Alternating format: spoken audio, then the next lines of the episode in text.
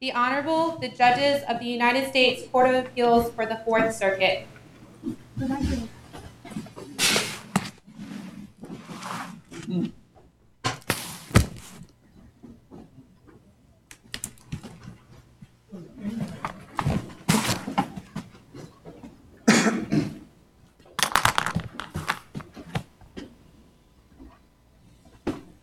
Oh, oyez, oyez, oh, oyez. Oh, All persons having any manner or form of business before the Honorable United States Court of Appeals for the Fourth Circuit are admonished to draw nigh and give their attention, for the court is now sitting. God save the United States and this honorable court. Seated. Marcus, you ready?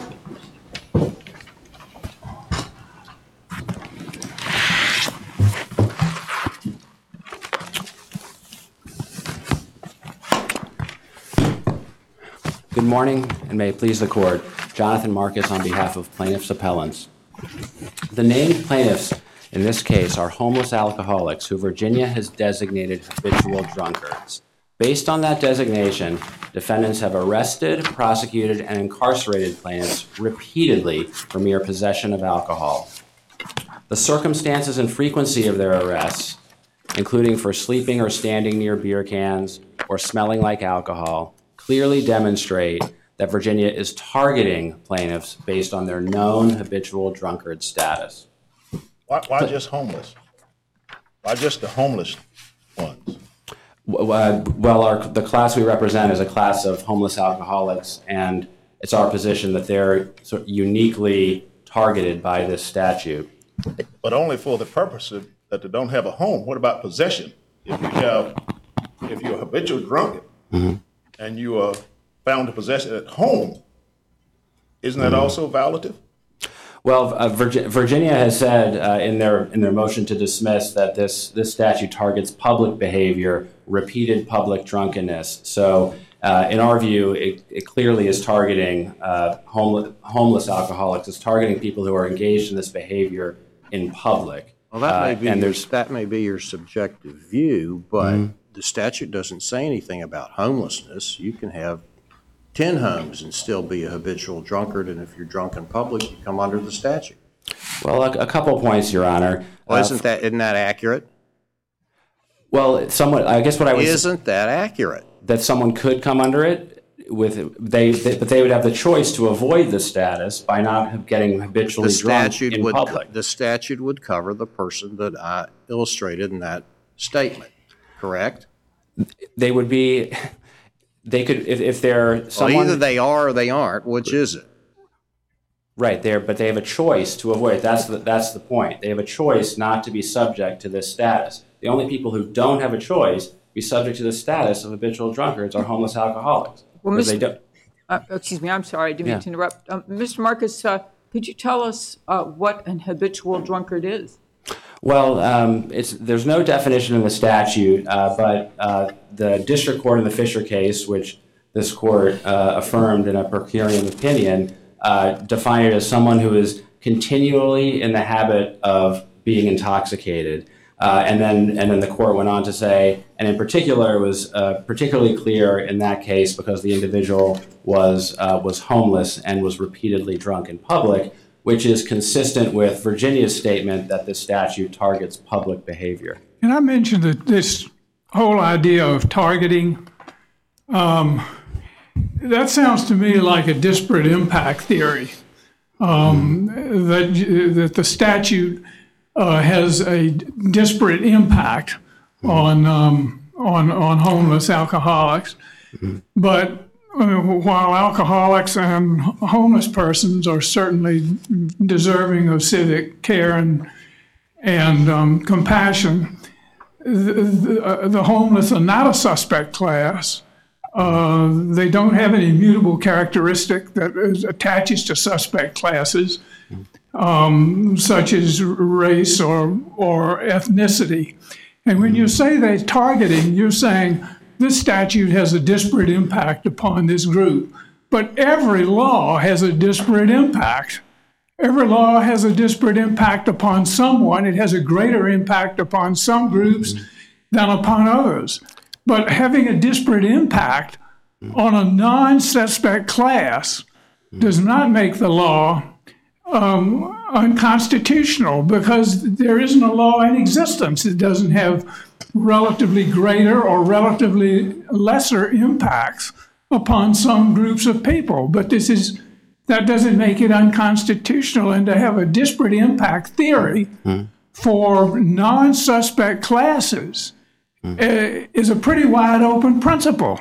Uh, Your Honor, I guess I have uh, two responses to that. One is uh, on- we have, we have an equal protection claim, and I- I'll, I'll address that as well, and the, uh, and what standard of review there should be, because I think you're getting into that that claim as well. But uh, whether whether or not there's an equal protection violation here, we, we have an Eighth Amendment claim uh, that's based on the stat based on the status of our defendants and the fact that uh, of, and the fact that this statute targets, and I don't mean by disparate disparate impact. The intent of this statute is to target. Virginia has said the design of the statute is to target public behavior. So the only people who can't avoid the status of being a habitual drunkard are homeless alcoholics. It's not by impact; it's by design. I'm sorry, counsel, can I bring you back to the, the coverage of the statute and Judge Wynn's um, first question? So the state says this targets public behavior, but the statute doesn't says that, say that, right? I mean, on its face, the statute would apply to a a habitual drunkard possessing alcohol in his or her home, right? Well, we don't uh, we don't believe so. I mean, as Judge? Motz pointed out in her concurring opinion uh, in the in la- last August, and as our amicus National Law Center for Homelessness and Poverty pointed out in their brief, uh, the term habitual drunkard, drunkard has historically been associated with homelessness and vagrancy. So you're saying that in order to be interdicted in the first place, you have to be drinking in public? Yes, that's that's correct. That Okay, but that's not in the statute. It's not, def- habitual drunkard is not defined that way in the statute, right? Well, there's no definition, but So again, there's go- a historical association. There, there's uh, Judge Motz cited an article. Um, the, our amicus cited articles in their brief that there's a historical association between the term habitual drunkard and homelessness and vagrancy. I'm troubled because there's all this stuff we're supposed to understand about the statute, but none of it is written down in the statute books. What habitual drunkard means, that this targets public behavior. Because if you just read it on its, and there's a whole provision for getting search warrants for homes, it, it just, it's not obvious on the face of it that it's limited in the way you're suggesting. Well, I mean, we have we have Virginia saying that's the design of the statute. We have the state of Virginia saying the statute is designed to target repeated public drunkenness. So But- that's but what the visual. habitual. That, that's what the. So we have that. We have again a historical association that's been pointed out uh, between habitual drunkards and homelessness and vagrancy. We also have the allegations in our complaint about how um, we have both anecdotal allegations about how the statute is repeatedly repeatedly being used to arrest, prosecute, and incarcerate our clients. Why Uh, don't you have to- a to- Fourth to Amendment over- challenge to that? Your Honor, uh, with respect, I really think that misses the forest for the trees. This is a systemic problem. Uh, we, while we could have a separate claim for a Fourth Amendment uh, violation in every single arrest, some, some of our clients have been arrested and prosecuted up to 30 times in But the space. the, but, the, but the only thing that's targeted here, Mm-hmm. criminally targeted, are acts. The acts of consuming, purchasing, possessing, or uh, any alcoholic beverage. Well, we, I I respectfully disagree because it's it's fun, it's based on the status of being a habitual drunkard. If you don't have that status, if our clients didn't have that status, they'd be free to engage in that possession. They couldn't be arrested. They're being arrested because of Yes, their but the, status. s- but the status is not criminalized. That's the It point. is. No, it's not. well, it, but it's, but through through a two-step process, it is. That's right, but then you have to go through a two-step process, and the second step of that process involves acts. And the Commonwealth of Virginia has every right. It has no right to criminalize status, as in the first step, and it has not done so. But it does have a right to criminalize acts involving alcohol, such as consuming, purchasing, possessing, et cetera, et cetera. Robinson makes that clear, and that and only those acts is what Virginia criminalizes. Respectfully, Your Honor, I don't think Robinson makes that clear. Robinson, Robinson was talking about drug addiction and found that drug addiction is a status crime. It also talked about drug possession and other drug crimes that are universally prohibited crimes. Robinson did not specifically address the situation where you have a, a statute that, that targets a status and prohibits an act that is inseparable from that status and doesn't prohibit it as to anybody else. So it's a, this is I, th- when you're saying there's sort of a status plus act here. This act is inseparable from the status, and everyone else can avoid being But a it habitual does, drunkard. d- d- going back to Judge Agee's question, Mm-hmm. you, it, it does, if you've been interdict, interdicted, it says you shall not possess any alcoholic beverages. That's one part. So that could be in your house. Then it says, nor be drunk in public. So it is broader than simply homeless people, isn't it? I'm, I'm sorry. w- w- could- Well, it says shall, if you have been interdict, interdicted, Mm-hmm. you shall not possess any alcoholic beverages. It doesn't say in public until later where it says nor be drunk in public. So you could, it doesn't simply target the homeless, it doesn't sound like. Going back to Judge Agee's Yeah, question, but it, yes, Your Honor, I- but it operates in tandem with the habitual drunkard provision. And the habitual drunkard provision, as Virginia has said, is designed to target public behavior. So the, there's that, so to get, to Counsel- get, to get counsel, within do you that agree, prohibited status. counsel? Do you, do you agree? I mean, it seems like you're fighting this idea awfully hard Mm-hmm. um, that it applies only to homeless based on what sounds like, you know, some statement made by the state and some his, historical practice when the statute itself plainly applies to homeless and non-homeless. If you lose on that point, doesn't does that totally ban your Eighth Amendment claim? Do you have an Eighth Amendment claim if we reject that argument? Well, let me, let me just uh, say, I, I'll answer your question, but we have, on top of everything you've said, we also have the allegations in our complaint, the anecdotal Why don't you evidence. start with the question and then come back to everything else? Um, so I guess what I would say is, at this stage, we're, we're at the complaint stage. Our complaint was dismissed. Uh, if our, if we have plausible allegations, then our case should be able to go forward, actually must go forward, and uh, we should have a, be able to prove our, prove our claim. And we have, we already have statistics that show that this statute is, appears to be very narrowly focused on a tiny subset of the Virginia population. We believe it's, that's the homeless alcoholics who are, who are plaintiffs in this case. So should- yeah, the answer to my question is yes, your Eighth Amendment claim depends upon that premise. Uh, it, it depends on the premise that yes, that this is the, the, the status. Those who are prohibited from engaging in this behavior are um, have that status and, can, and, and can't avoid that status. If there if there are other people who could could be caught up in it but have the choice to avoid it, then it still would be an Eighth Amendment violation because the designed to target our clients. So the fact that there's some people who just by choice wind up being part of that class, that doesn't take away from the design to target our clients. I gather that um, over here. I uh, gather that uh, your proposition then would attack a statute that says a 15 year old is uh, in the status of a juvenile and uh, the law prohibits a 15 year old from drinking. Uh, and the state goes after these high school parties uh, that they're targeting 15 year olds, and therefore that's an Eighth Amendment violation. And I, I, I don't, if I, I mean, 15, your, 15 year old's a status, if I follow- an yes. uncontrollable status. If I- Mm-hmm. and so somebody who drinks when he's 15 years old violates the law. well, I guess a couple points. First, the, the prohibition on juveniles, on under 21, that's universal. It's not trying to single Not out- universal, it- it's to people who are under 18. Right, but it, well, but it's universal class, as to them. that's a It's- status. It's not. It's not trying among 18, those under 18. It's not trying to separate out based on a particular uh, status, like an addiction, as we have in this case. This isn't the, well, an addiction, a person who's Mm-hmm. addicted is prohibited from doing certain things too. A person who's committed a felony is prohibited from doing things. A person who's too young right, and A those are- person who's mentally disabled is uh, prohibited. Our laws classify people by Mm-hmm. status. They don't criminalize the status. Mm-hmm. They criminalize conduct by people in that status. Right, and- so a 15 year old is not criminally liable because the person's criminal, uh, 15. But that- again- just a minute. Okay. The person is criminalized when that 15 year old drinks. And in this case, the interdiction imposes the classification.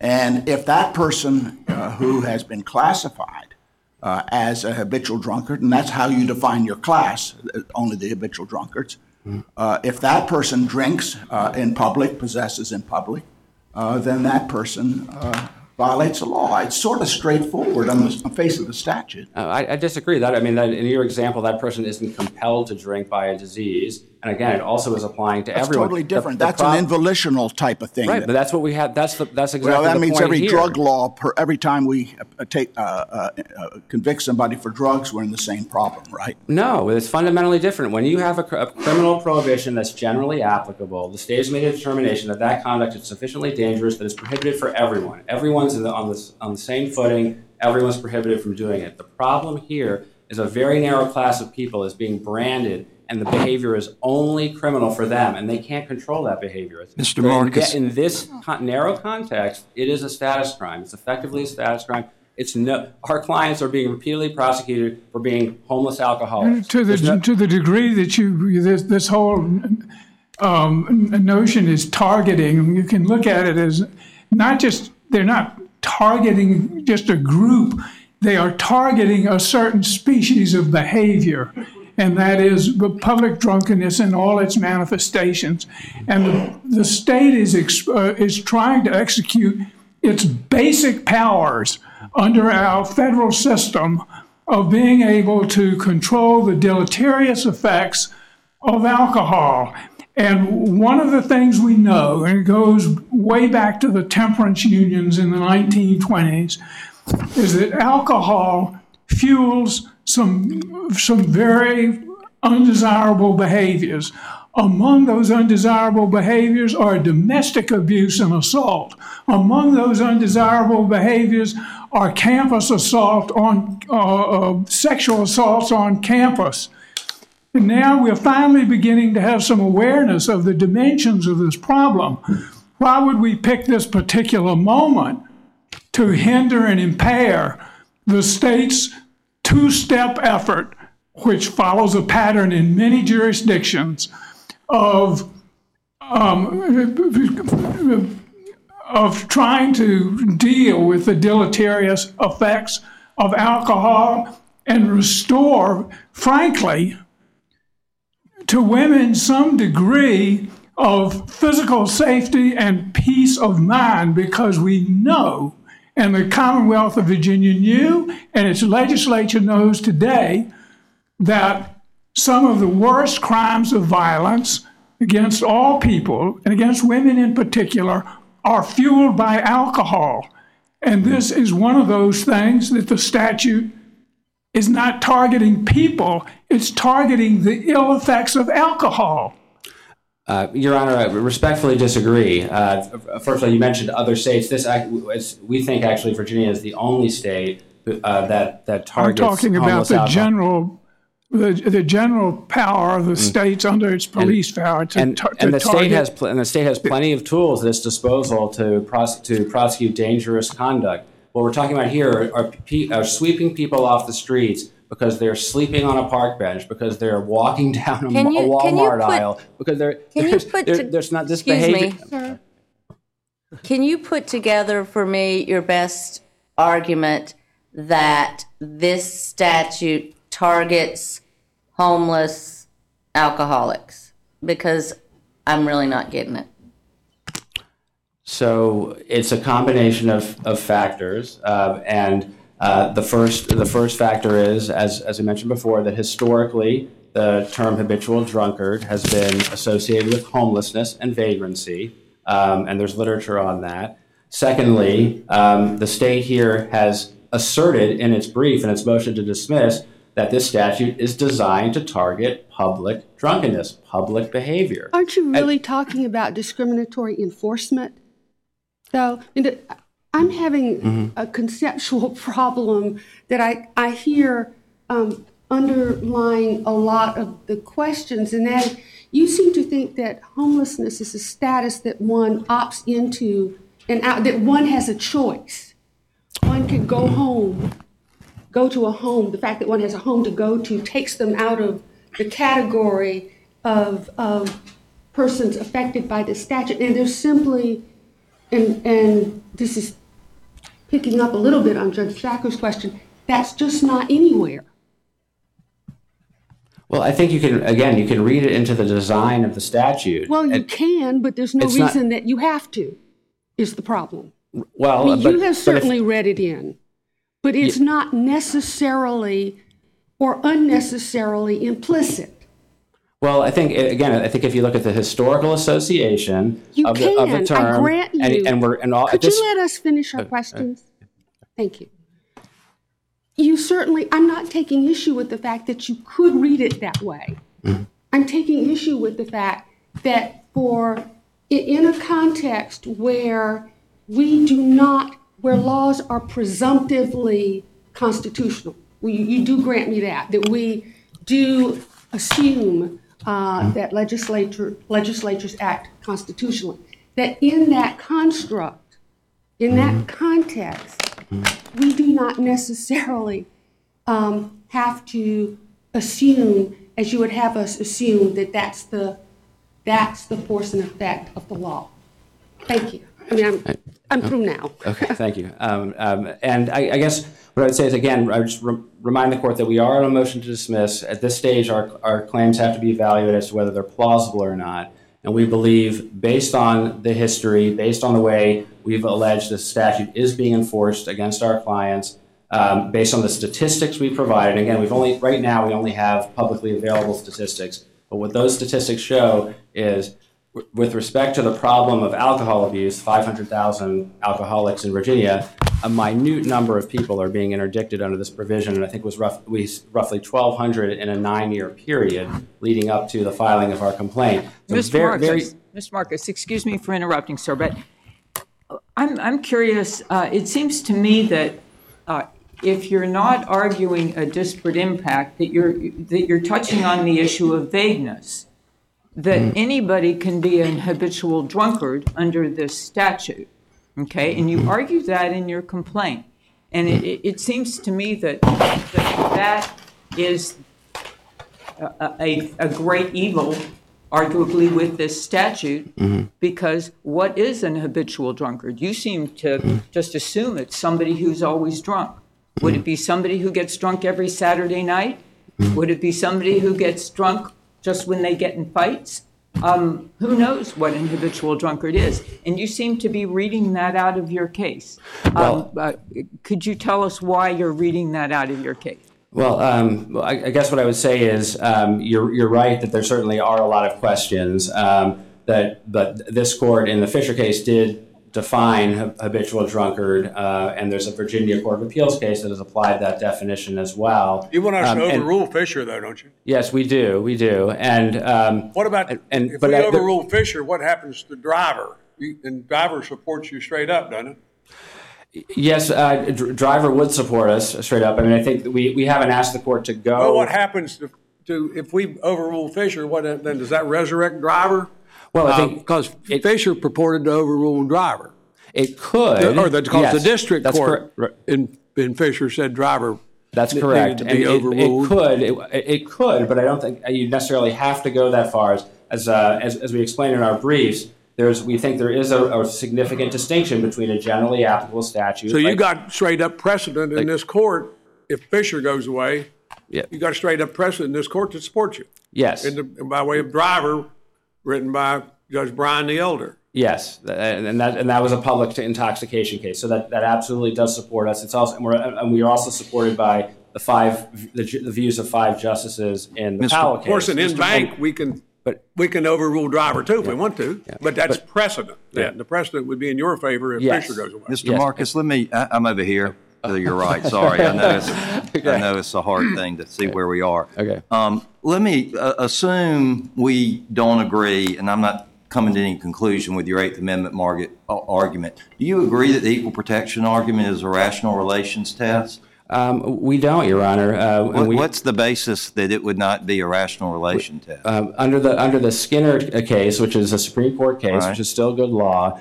the Supreme Court said that where you have two groups that are similarly situated, and the punishment for those two groups is disparate, is a different punishment for two groups. Uh, in that case, it was forced sterilization. Um, it gets that kind of statute gets the most exacting scrutiny, as though you're dealing with a suspect class. So that's the principle relying on. A plurality of the Supreme Court relied on that principle in the Foucha case, which we also cite in our brief, that said freedom from physical restraint is a fundamental liberty interest. And when you disparately punish two groups of similarly situated people, uh, that implicates that interest, that fundamental liberty interest, and it should be subject to strict scrutiny, even assuming there's no suspect class. Um, and, and the state doesn't even try to defend the statute under that scrutiny. I would also, I would also add that if the court disagrees, um, as we say in our brief, there should be the most, if you're going to apply a lower level review, there should be the most careful, though, careful scrutiny given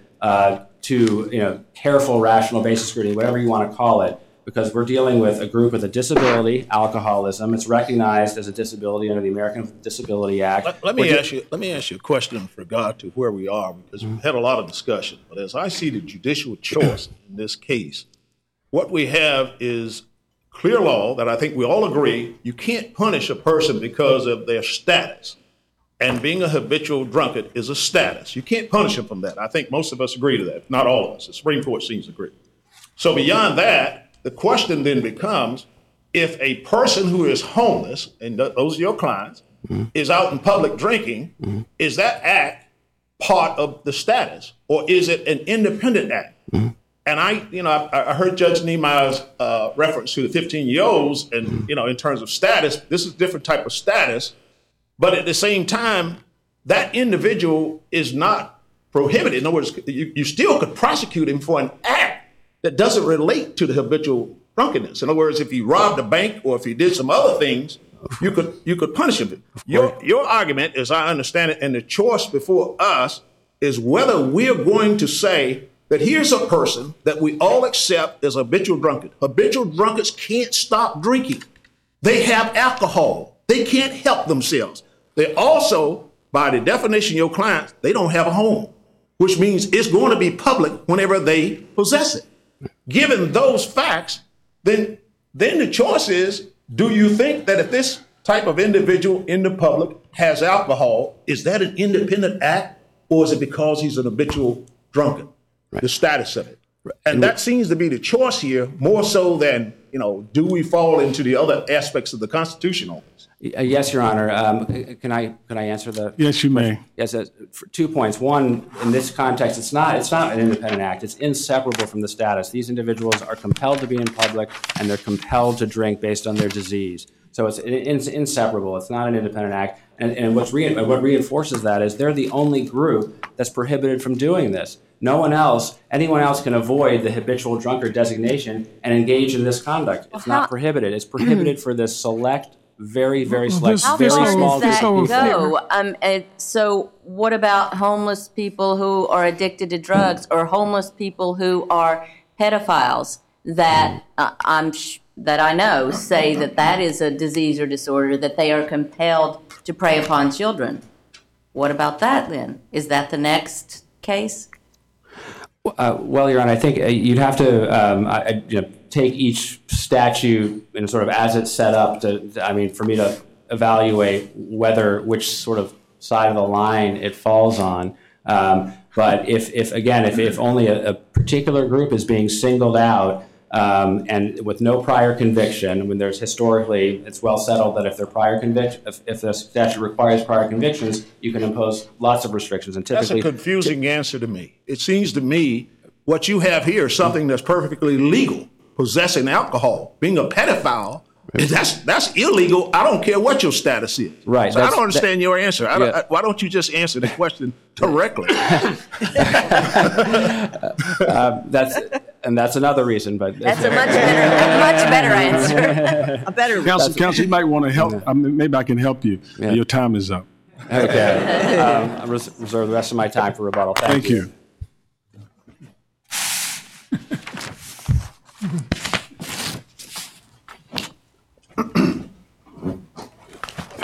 Mr. McGuire? Good morning, Your Honors, and may it please the Court. Matt McGuire on behalf of the appellees.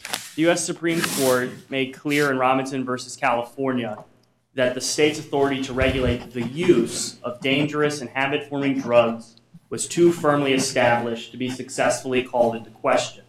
The same is true of alcohol, and all that Virginia is regulating here is conduct related to alcohol use. Alcohol is not a dangerous drug, is it? It can be, Your It Honor. It can't be, but it's not, is it? And no one has declared that in any state yet, I don't think. I mean, the Volstead Act is well past us. If you if you're a certain age, you can drink alcohol. I think many people do. Well, it's a choice states can make, Your Honor, and no state has completely prohibited it. But yeah, but you started have- off with uh, maybe with a glass jar. You talk about Robinson and drugs, but it's just consuming alcohol as an adult is totally acceptable. Matter of fact, people call it you're sociable.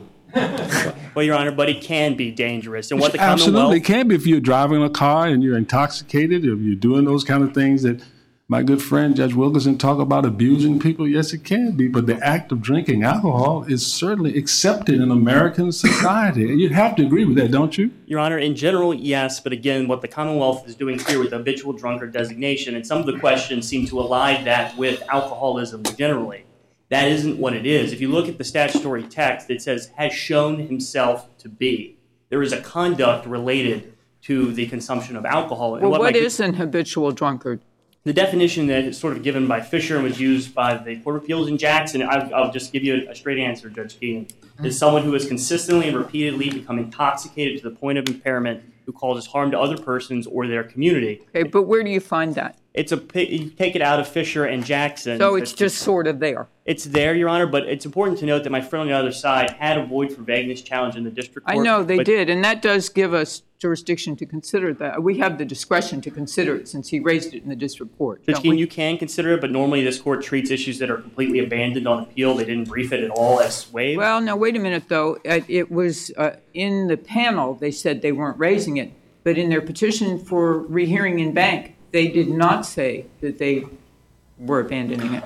But Judge Keenan, if you go back and look at their, the opening brief of the appellant filed Oh, in I understand case, that. they, they But, have but yes, Mr. McGuire, but if you look at their petition for rehearing en banc, because now the, the panel proceedings are gone, now that we're en banc, there's nothing in that petition for rehearing en banc that says that they aren't asking the court to consider vagueness, is there?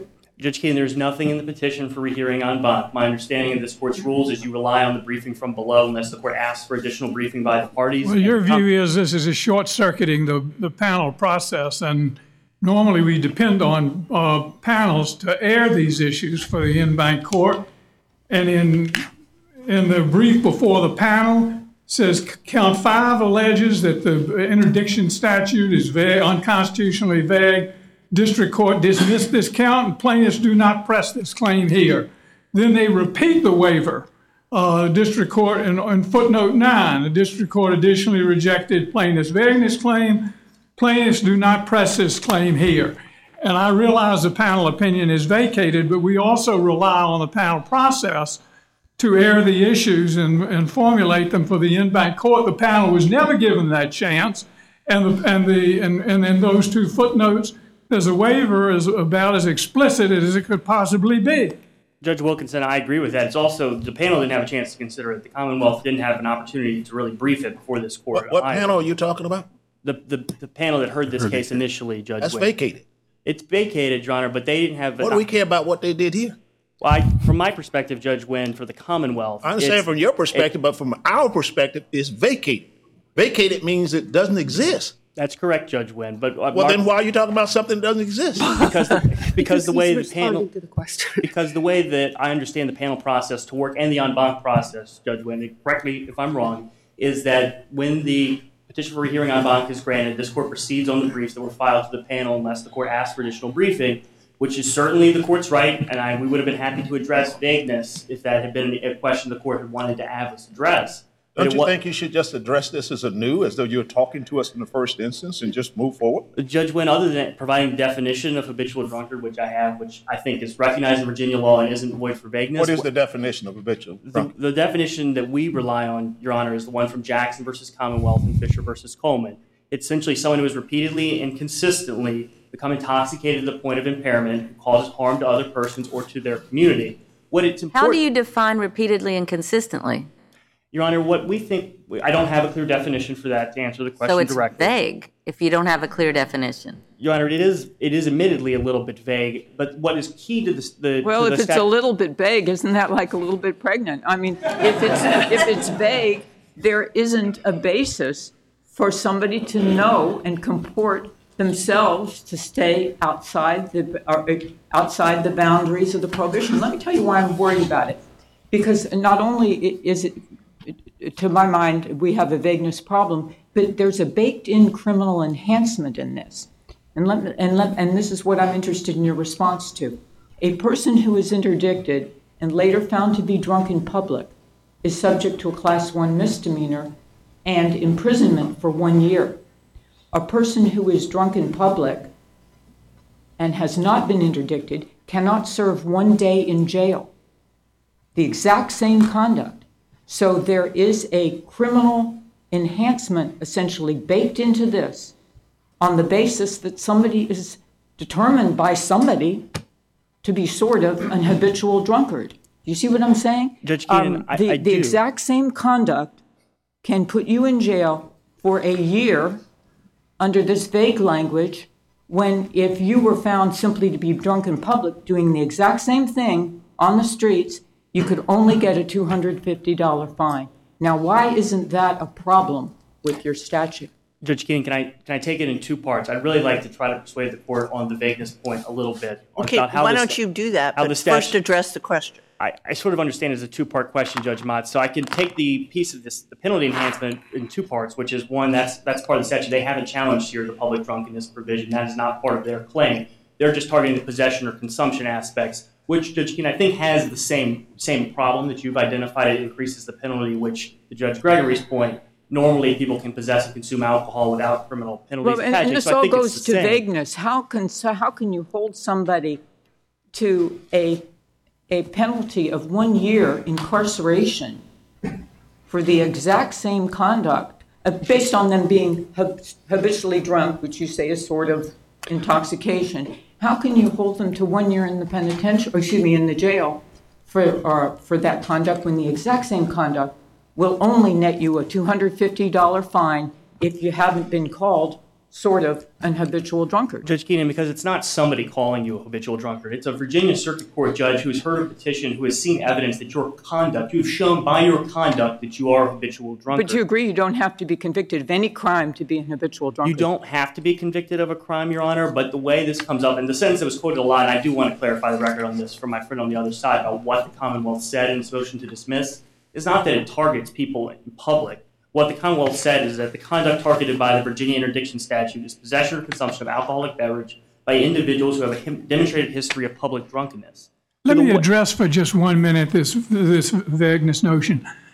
The uh, Papachristou, which is the the original vagrancy, the sort of landmark vagrancy case, that was a criminal statute, and most of the vagueness doctrine has been applied in the context of criminal prohibitions. The whole point of this two step process is that the first step is not criminal, it's civil. And so, to get at a vagueness problem here, you would have to adopt a theory of civil vagueness. And that goes far afield from the uh, line of Supreme Court cases from Papachristou down onward, looking at these vagueness challenges. They have to do with the lack of notice for criminal prohibitions. Criminal prohibitions. And if you go to the notion of civil vagueness, that opens up so much. Um, there are a whole lot of civil statutes that oppose, impose liability, including punitive damages, for example, that if we're going to apply civil vagueness doctrine, will be under assault. What about a statute like the Sherman Antitrust Act, which is is has a certain stigma attached to it because if you engage in a conspiracy and restraint of trade, that that that's not good. What about the securities fraud statutes? When you go down the road of civil vagueness as opposed to criminal vagueness, you are opening up so much because all kinds of statutes that impose one kinds of civil designation or civil sanction or civil liability, th- th- they could all be open to a certain vagueness challenge. I don't understand where this theory of civil vagueness would end.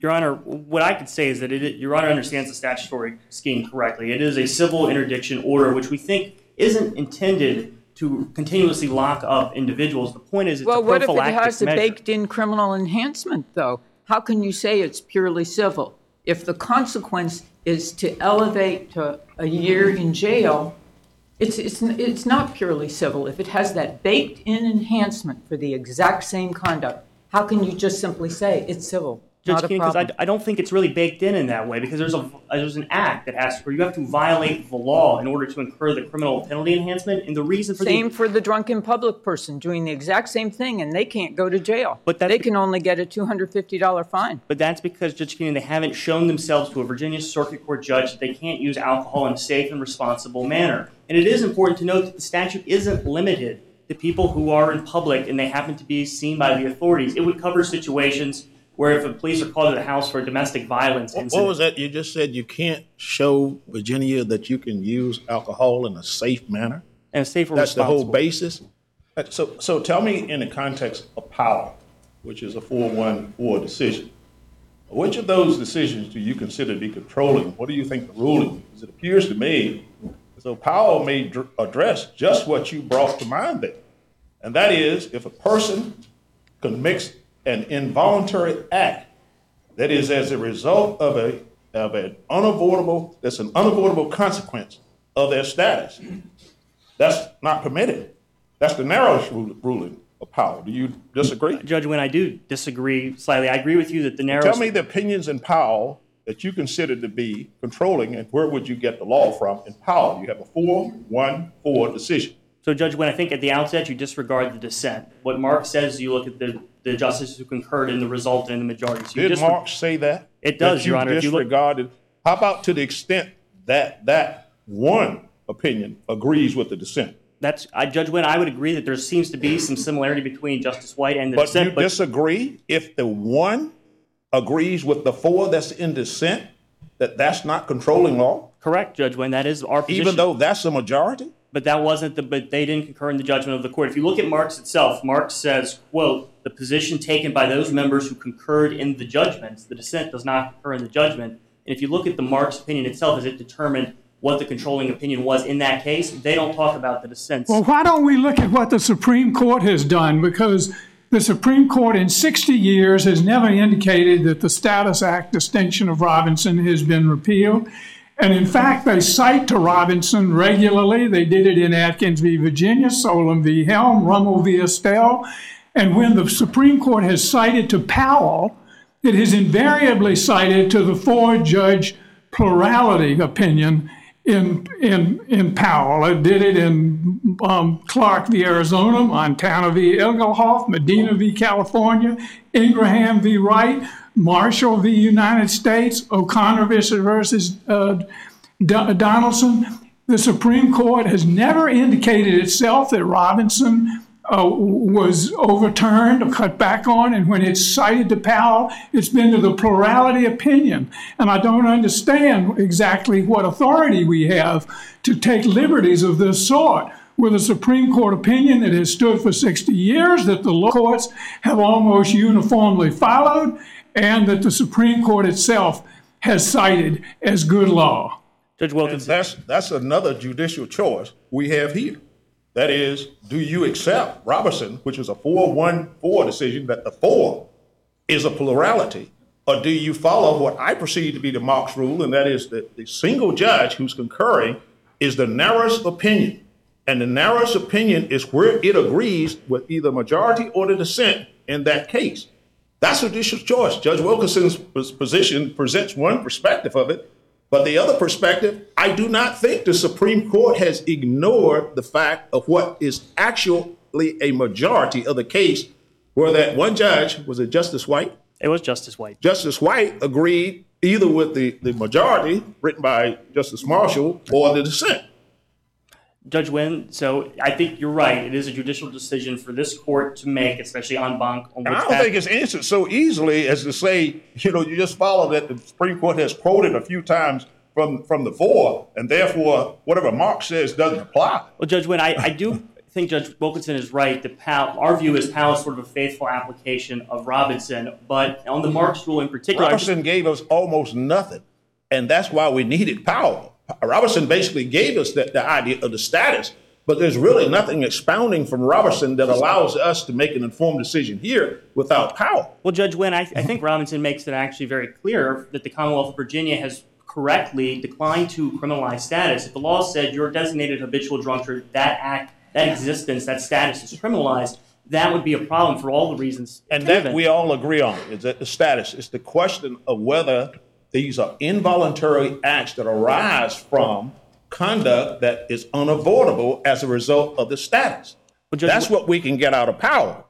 Well, that depends on how you read Powell. Can I ask you a question about what your brief says about how to read Powell? Your brief, as I understand it, says we do have to follow the white concurrence and find the area of agreement between the white concurrence and the majority. And you believe, so assuming for a minute that that's the right approach, then the rule is that the offense has to involve at least one volitional element. So what is the volitional element in this case? The possession or consumption of alcohol. And But I- but we're on a motion to dismiss, and I believe the pleadings say that the plaintiffs, that is not volitional for them. Judge Harris, because the way we def- it's how you define volitional act Okay. and the way we would define volitional How would act is sort of it? based around the irresistible impulse in Virginia, which is exactly. And I would like to quote the, this language. So I'm sorry, so your position is you win because it is a volitional act for these particular alcoholics who have pled that they have no power to resist using alcohol. It is nevertheless volitional for these alcoholics to drink. Judge Harris, our position is unless they prove the irresistible impulse defense as part of their criminal case, it constitutes a volitional act for purposes of the Eighth Amendment.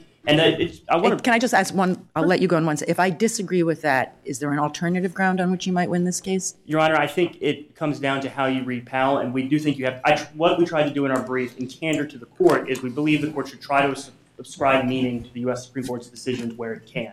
This court at We're- 18. we're for that. I'm just quoting from your brief. The, the Yeah. court in AT Massey Coal, this court sort of sets out how it views Marks. And Judge Wynn, I wanted to point this out to you. If the court decides to adopt the position that's Justice White plus the four dissents, you probably need to also discuss AT Massey Coal and sort of push back on the idea that you only look at the majority and you look for the common reasoning between the two.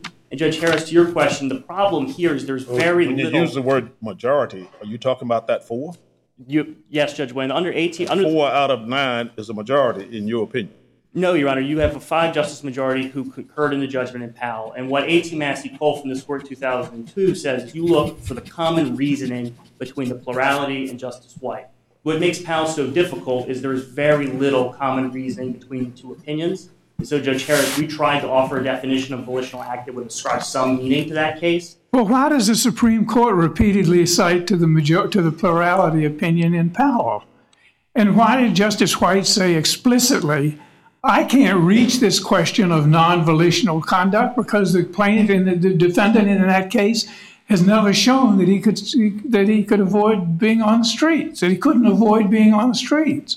I mean, you know, we well, I've, I've already said it. One thing I want to mention, it, it's been brought up that there's a motion, that this is resolved on a motion for dismiss, and that we should remand in order to um, uh, collect all kinds of evidence about how the program is, is working. And I wonder, doesn't that essentially turn the district court into a legislative chamber?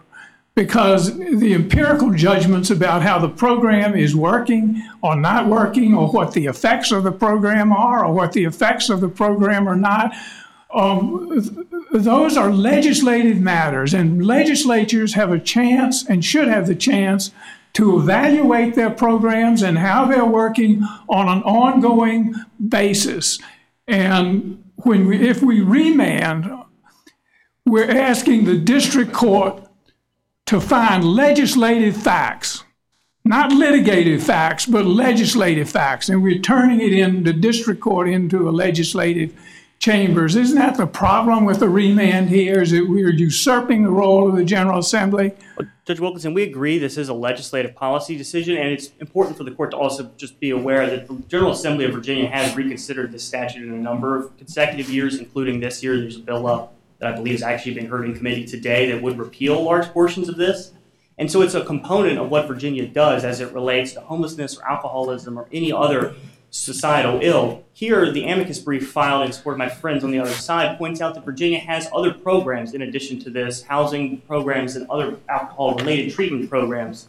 It isn't true that Virginia is simply rounding up alcoholics and putting them in jail and branding them with this tag, which is what my friend would ask this court to And believe. don't we have to accept that at this point, what, what they allege that? I mean, it, it, it really, it's not our job to legislate, but it's not also not our job to wait for people to change legislation either. The question is existential now as whether there's a violation. Well, Judge And, and vagrancy laws, for example, throughout the South historically, did they mention race at all in terms of the enforcement or, or the, the violation for vagrancy? Judge Gregory, I think generally speaking, no. But how, how was it enforced? I mean, it was meant to, many African Americans went to jail just for standing on a corner, right? Because they didn't have a job, they didn't have a home, that wasn't their town. So we're looking at this, and going back to Justice White, Justice White said that there they had not established that it was non volitional. And therefore, if they could, then it would be the same as a status offense. Why would we stop this case now at this juncture when they say we do have evidence to show that this class, it is something that they just can't say, stop drinking? Judge Gregory, for a couple of reasons. Why would we stop it? Yes. Because the Eighth Amendment, generally speaking, says very little about substantive state criminal law, and so Robinson sort of stands as the preeminent case, and we think the court should follow Robinson. My second point on this is they could raise exactly what they're raising to this court in all of their criminal cases in which they have appointed counsel and they're entitled to full panoply of criminal rights. And the reason why is the irresistible impulse defense in Virginia is defined exactly as their claim. It is the jury instruction from They'll raise this in step one or step two, the criminal prosecution or the interdiction determination. as part of the criminal prosecution. It's too late then. That's you know, once you're interdicted, that's the case closed. The question now is did you possess? Did you drink? but that, that Judge Gregory, that's why this jury instruction is so important. It's quote from 2010 from the Virginia Supreme Court, where the accused is able to understand the nature and consequences of, of his act, which I understand my friends to say they do, and knows it is wrong. It is under the law. But his mind has become so impaired by disease that he is totally deprived of the mental power to control or restrain his act. That is exactly the claim here. And so, what we would ask is rather than expand the Eighth Amendment and expand Robinson, this already is taken care of in Virginia criminal law. They can raise this claim as part of their criminal cases, and whereas on the civil side you don't have an attorney, So, you, so they, they, they had to go to the M'Naghten rule and go back to that in, in- insanity. No one pleads insanity for a misdemeanor because the because to win that is worse than to lose it. well, Judge Gregory, here they, ha- You they know what I mean by that, don't you? It's better to do 12 months and then you're out than to be declared to be insane and never get out. It, it is a pure defense, Judge Gregory, to the charges which they, they have the ability to bring, and so they should. They have, we think they have to put on expert testimony in the district court if this court ever remanded to prove that they are completely unable to control their actions. They would have to put the same testimony on in Virginia State Court, and we think that's the better way to handle this case than to expand the Eighth Amendment, because there are concerns that have been pointed out by uh, the court and some of the questioning about the slippery slope that's here. And I don't need to walk the court all the way back through it, but one example we, we gave before is the protective order situation. It's a civil court order to issue a protective order to protect somebody in the Commonwealth of Virginia. And that civil order, which can be issued ex parte, carries criminal penalties if you violate it.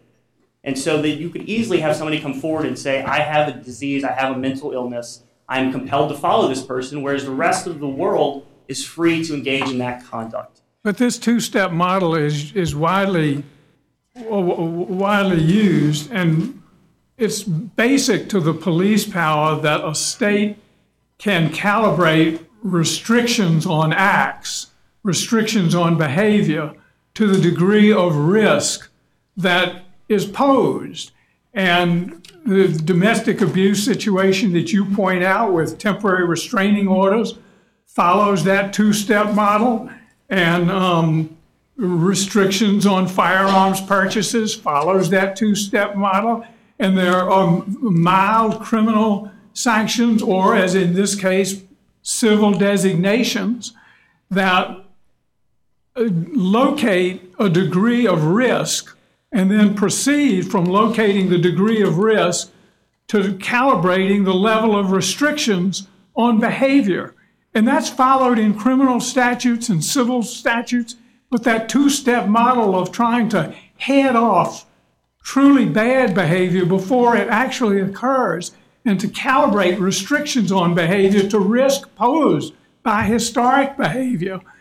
That's, that's just grist for the mill in terms of the state legislative process in all kinds of contexts. Judge Wilkinson, that's what we think the interdiction statute does here. And I would like to touch on some of the statistics. Can I just follow up on that for one second and to go back to my friend Judge Keenan's question?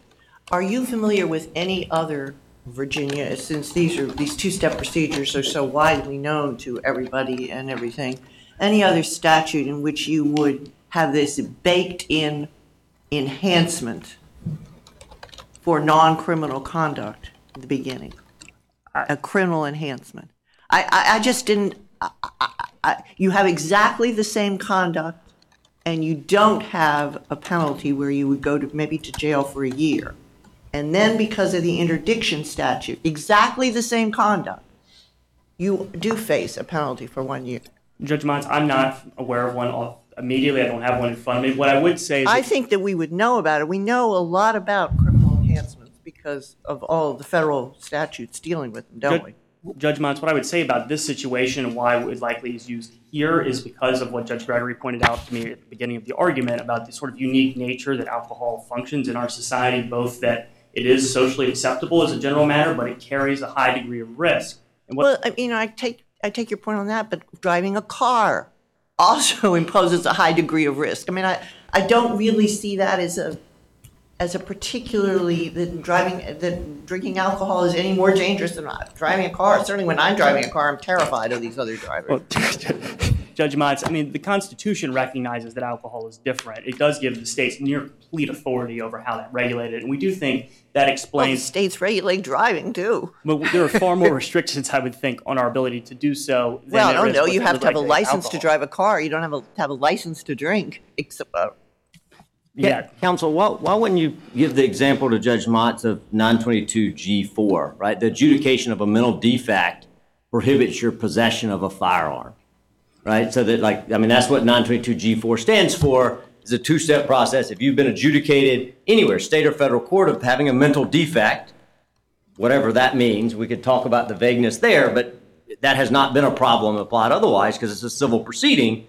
And in that context, you're criminalized, sometimes quite significantly under 922G4, for having possessed a firearm, no different than the legal possession of alcohol. Judge Richardson, my apologies for not providing that answer. I actually understood Judge Motz's questions to be about Virginia law specifically, of which I'm, I just happen to be more familiar than the federal criminal law, but I, that does sound like what we have here. Well, if it does, then why is it an unavoidable consequence that someone with a mental defect is going to possess a gun? How is that? How does that follow? Judge Wynn, I- Clearly, if you're an alcoholic, it, you know you're going to possess alcohol. It's an unavoidable consequence. But how is having a mental defect being an un, uh, possessing a gun an unavoidable consequence of, of having a mental defect? Judge Wynn, in some sense, my answer is a product of the nature of which this case is coming to the court. But Rule doesn't that distinguish that from this case? Maybe, Your Honor, but what if, if somebody came to court and alleged that their mental illness compelled them to possess guns? And there could be somebody out there who has a mental uh, affinity for them, and they would allege that, and we'd be right back here. You would have to prove it at trial, and here they would have to prove the compulsion if the court were to remand the case, because we do think that's at most what can happen here is a remand to see if these particular But we would be talking about individuals. We wouldn't be talking about a class of people in that particular, unless we went and had psychiatry identify there is a group of people out here who just have a mental illness about possessing guns. And as a result of the mental illness of possessing gun, which probably could be a very broad definition, you understand that, don't you? Possessing guns, if you think that's a mental illness, you could you could span that pretty much. And then the possession of it alone would be criminalized. That's not unavoidable. Judge Wynn, it's sort of the same situation here. They've alleged a class, they haven't proven a class, but there isn't currently a class here yet. It's still individuals. And in that case, it would be individuals, but they could try to prove a class. They would simply have to make. We do accept that they are homeless people, and that homeless people, by definition, means they don't have a home, don't we? That that is certainly what they've alleged, Your Honor. I have no reason to doubt that And that's the group of people that who's before us right now. Those are the plaintiffs before us, and they're saying it's because of that very status that they are un, at, at the habitual uh, drunk status that coupled with the fact they're homeless. That's why it's an involuntary act that's being committed as a result of an unavoidable consequence of, of being uh, a habitual drunk. Judge Wynn, that's their allegation, but I don't understand then why they haven't challenged the public drunkenness or intoxication element of the statute because it covers that exact same claim. Because if they had, you would agree with You them, think right? the, the 922G4 would be the same example that Judge Keenan gave you? In that case, a prohibited person in terms of being charged would have the same penalty, wouldn't they? Judge Gregory, I have to confess I don't know that much about 922G4, so my answer to Judge Richardson No, was but it what Judge Keenan like was it. talking about someone who would be guilty of a crime, which would be uh, drunkenness in public or drinking in public, then facing that. But then you'd have to be a prohibitive person to be a comparator there, wouldn't you?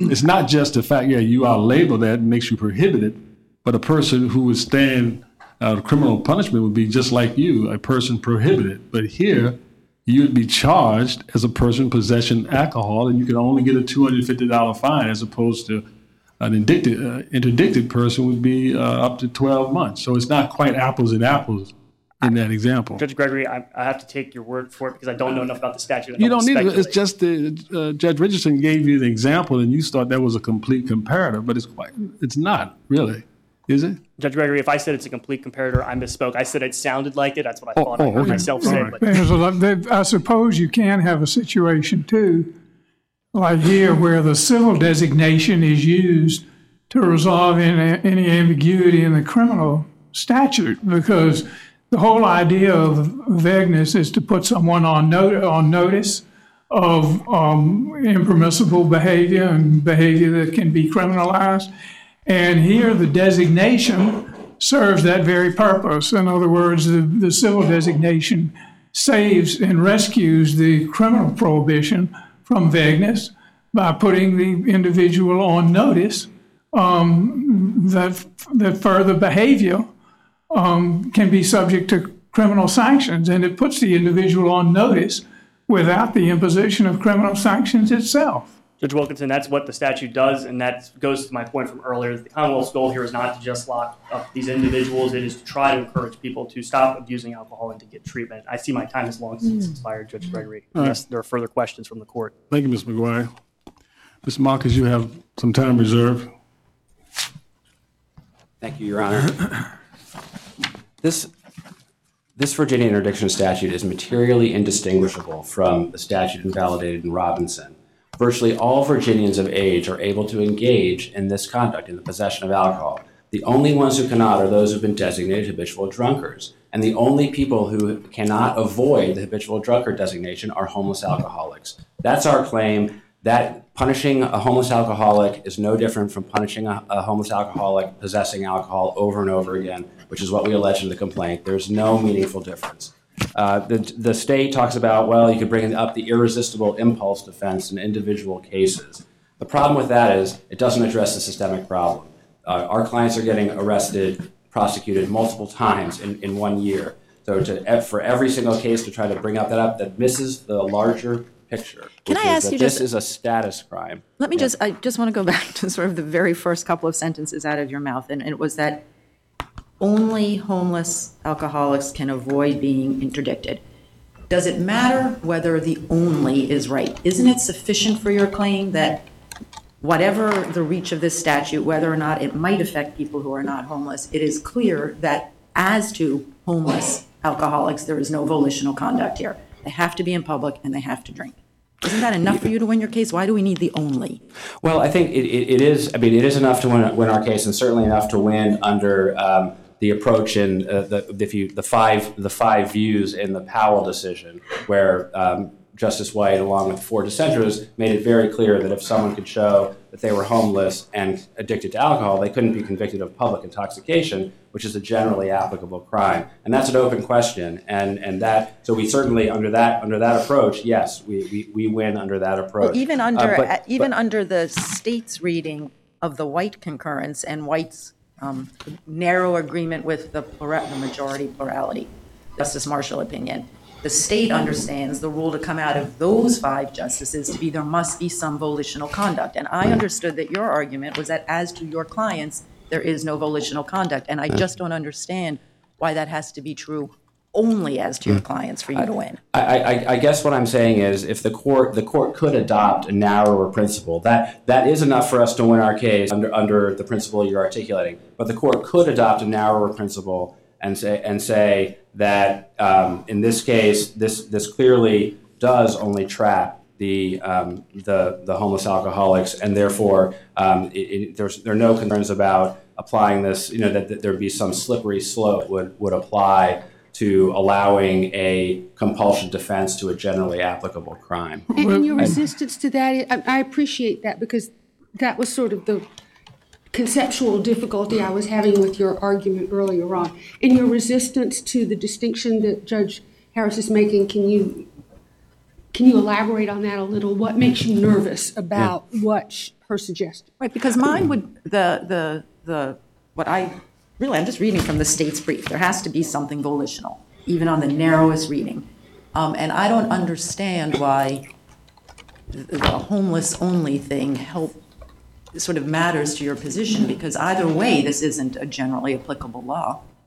That, that's correct, Your Honor. It's, still- it's, it's narrowly targeted either way, whether it only applies to homeless Let's just assume alcoholics. it's narrowly targeted f- at alcoholics. Or whether a few, whether some other, other individuals are, are Right. sort of swept into the Right. net. It's overwhelmingly, right, applies to the homeless alcoholic difficulty- population.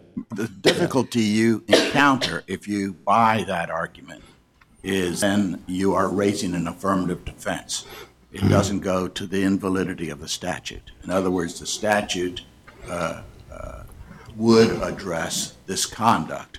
And if, the- generally, the statute allows uh, uh, prosecutions, then uh, your clients would have to make the affirmative defense that it wasn't volitional and carry the day on that and meet the standard that Virginia's defined uh, for that purpose. No, I thought that the, the import of the question was it wasn't constitutional as to anyone. Well, that's what, uh, he's just changing his mind. No. Um, I, Your Honor, I think under the, Homeless or not. Isn't that what you said in response to my colleague? Yes, y- yes. It's not I thought you said it was constitutional only homeless. No, In he's- And now, when, in response to. If it's, let me, no. what I'm- Judge I- I think- Harris's question, Yes, no, you s- uh, if- she proposed the notion that uh, it doesn't have to be so with respect to everybody, but it's respect to your clients, which means your clients have to raise an affirmative defense. It doesn't validate the statute. I don't You said think it that was was the only question. volitional with, re- didn't you say that it was only volitional with respect? Because I, that's how, I thought I understood your answer, but apparently one of us didn't. Okay. It's probably No, it's, me. it's not, I mean, well, it's not volition, right, it's not volitional conduct. Um, and that's, and I, and I guess what I'm saying is, there are two different ways you could look at this. Um, we think this, this statute is targeting, designed to target homeless You, alcoholics. you have a particularly uh, uh, uh, client that has, has a particularly affected here. But I thought in Yes. response, but- and I really would, I think Yeah. we'd all appreciate a Yeah. clear answer to this question. Yeah. I thought in response to Judge Harris's question, you acknowledged that this was unconstitutional in your view with respect to everyone, whether you're If- homeless or not. If it's non-volitional, um, yes. That's- If it's non-volitional, yes, it would be. And under, un- yes, Robinson would still support that, and Powell, the five, See, the I, I five don't votes in feel, Powell. Yeah, the- Counsel, one thing, I, I've listened very carefully, and I really can't see anything that you've said today that is, is really very narrow. It all seems to me to have r- rather broad implications, and, you know, whether we're talking about civil vagueness or whether we're talking about um, uh, disparate impact, targeting to me is just a code word in a sense for um, disparate impact or whether we're talking about non-volitional conduct and irresistible impulses and the like, all of that seems to me to be uncabined and hmm. loose and not to admit readily or easily to any kind of discernible limiting principle. The one thing you can say about Robinson is that it establishes a clear rule. We know what it is, and the states have abided, and Virginia's abided by it because it hasn't criminalized status in any way, shape, or form. Well, I, I don't, Your Honor, with respect, I don't think Virginia has identified any parallel to this provision, and and we have not identified we to, any other states. We talked about Utah at the last case that Utah might be the one other state that prohibits possession by uh, habitual drunkards. We've looked at that more closely again, and there actually is a distinction in Utah law between habitual drunkards and interdicted persons. So the prohibition on interdicted persons from possessing does not appear to include habitual drunkards. So it does appear that Virginia is the only state. It's an outlier. It's a, a total outlier, um, and so that's not consistent with contemporary standards, and um, and, th- and therefore uh, we think it is an Eighth Amendment violation. um, and uh, we request that the court um, reverse. Thank you, Mr. Marcus. Thanks. We will have the clerk to, uh, I guess, uh, I guess recess the court. We'll come down and greet counsel. This honorable court will take a brief recess.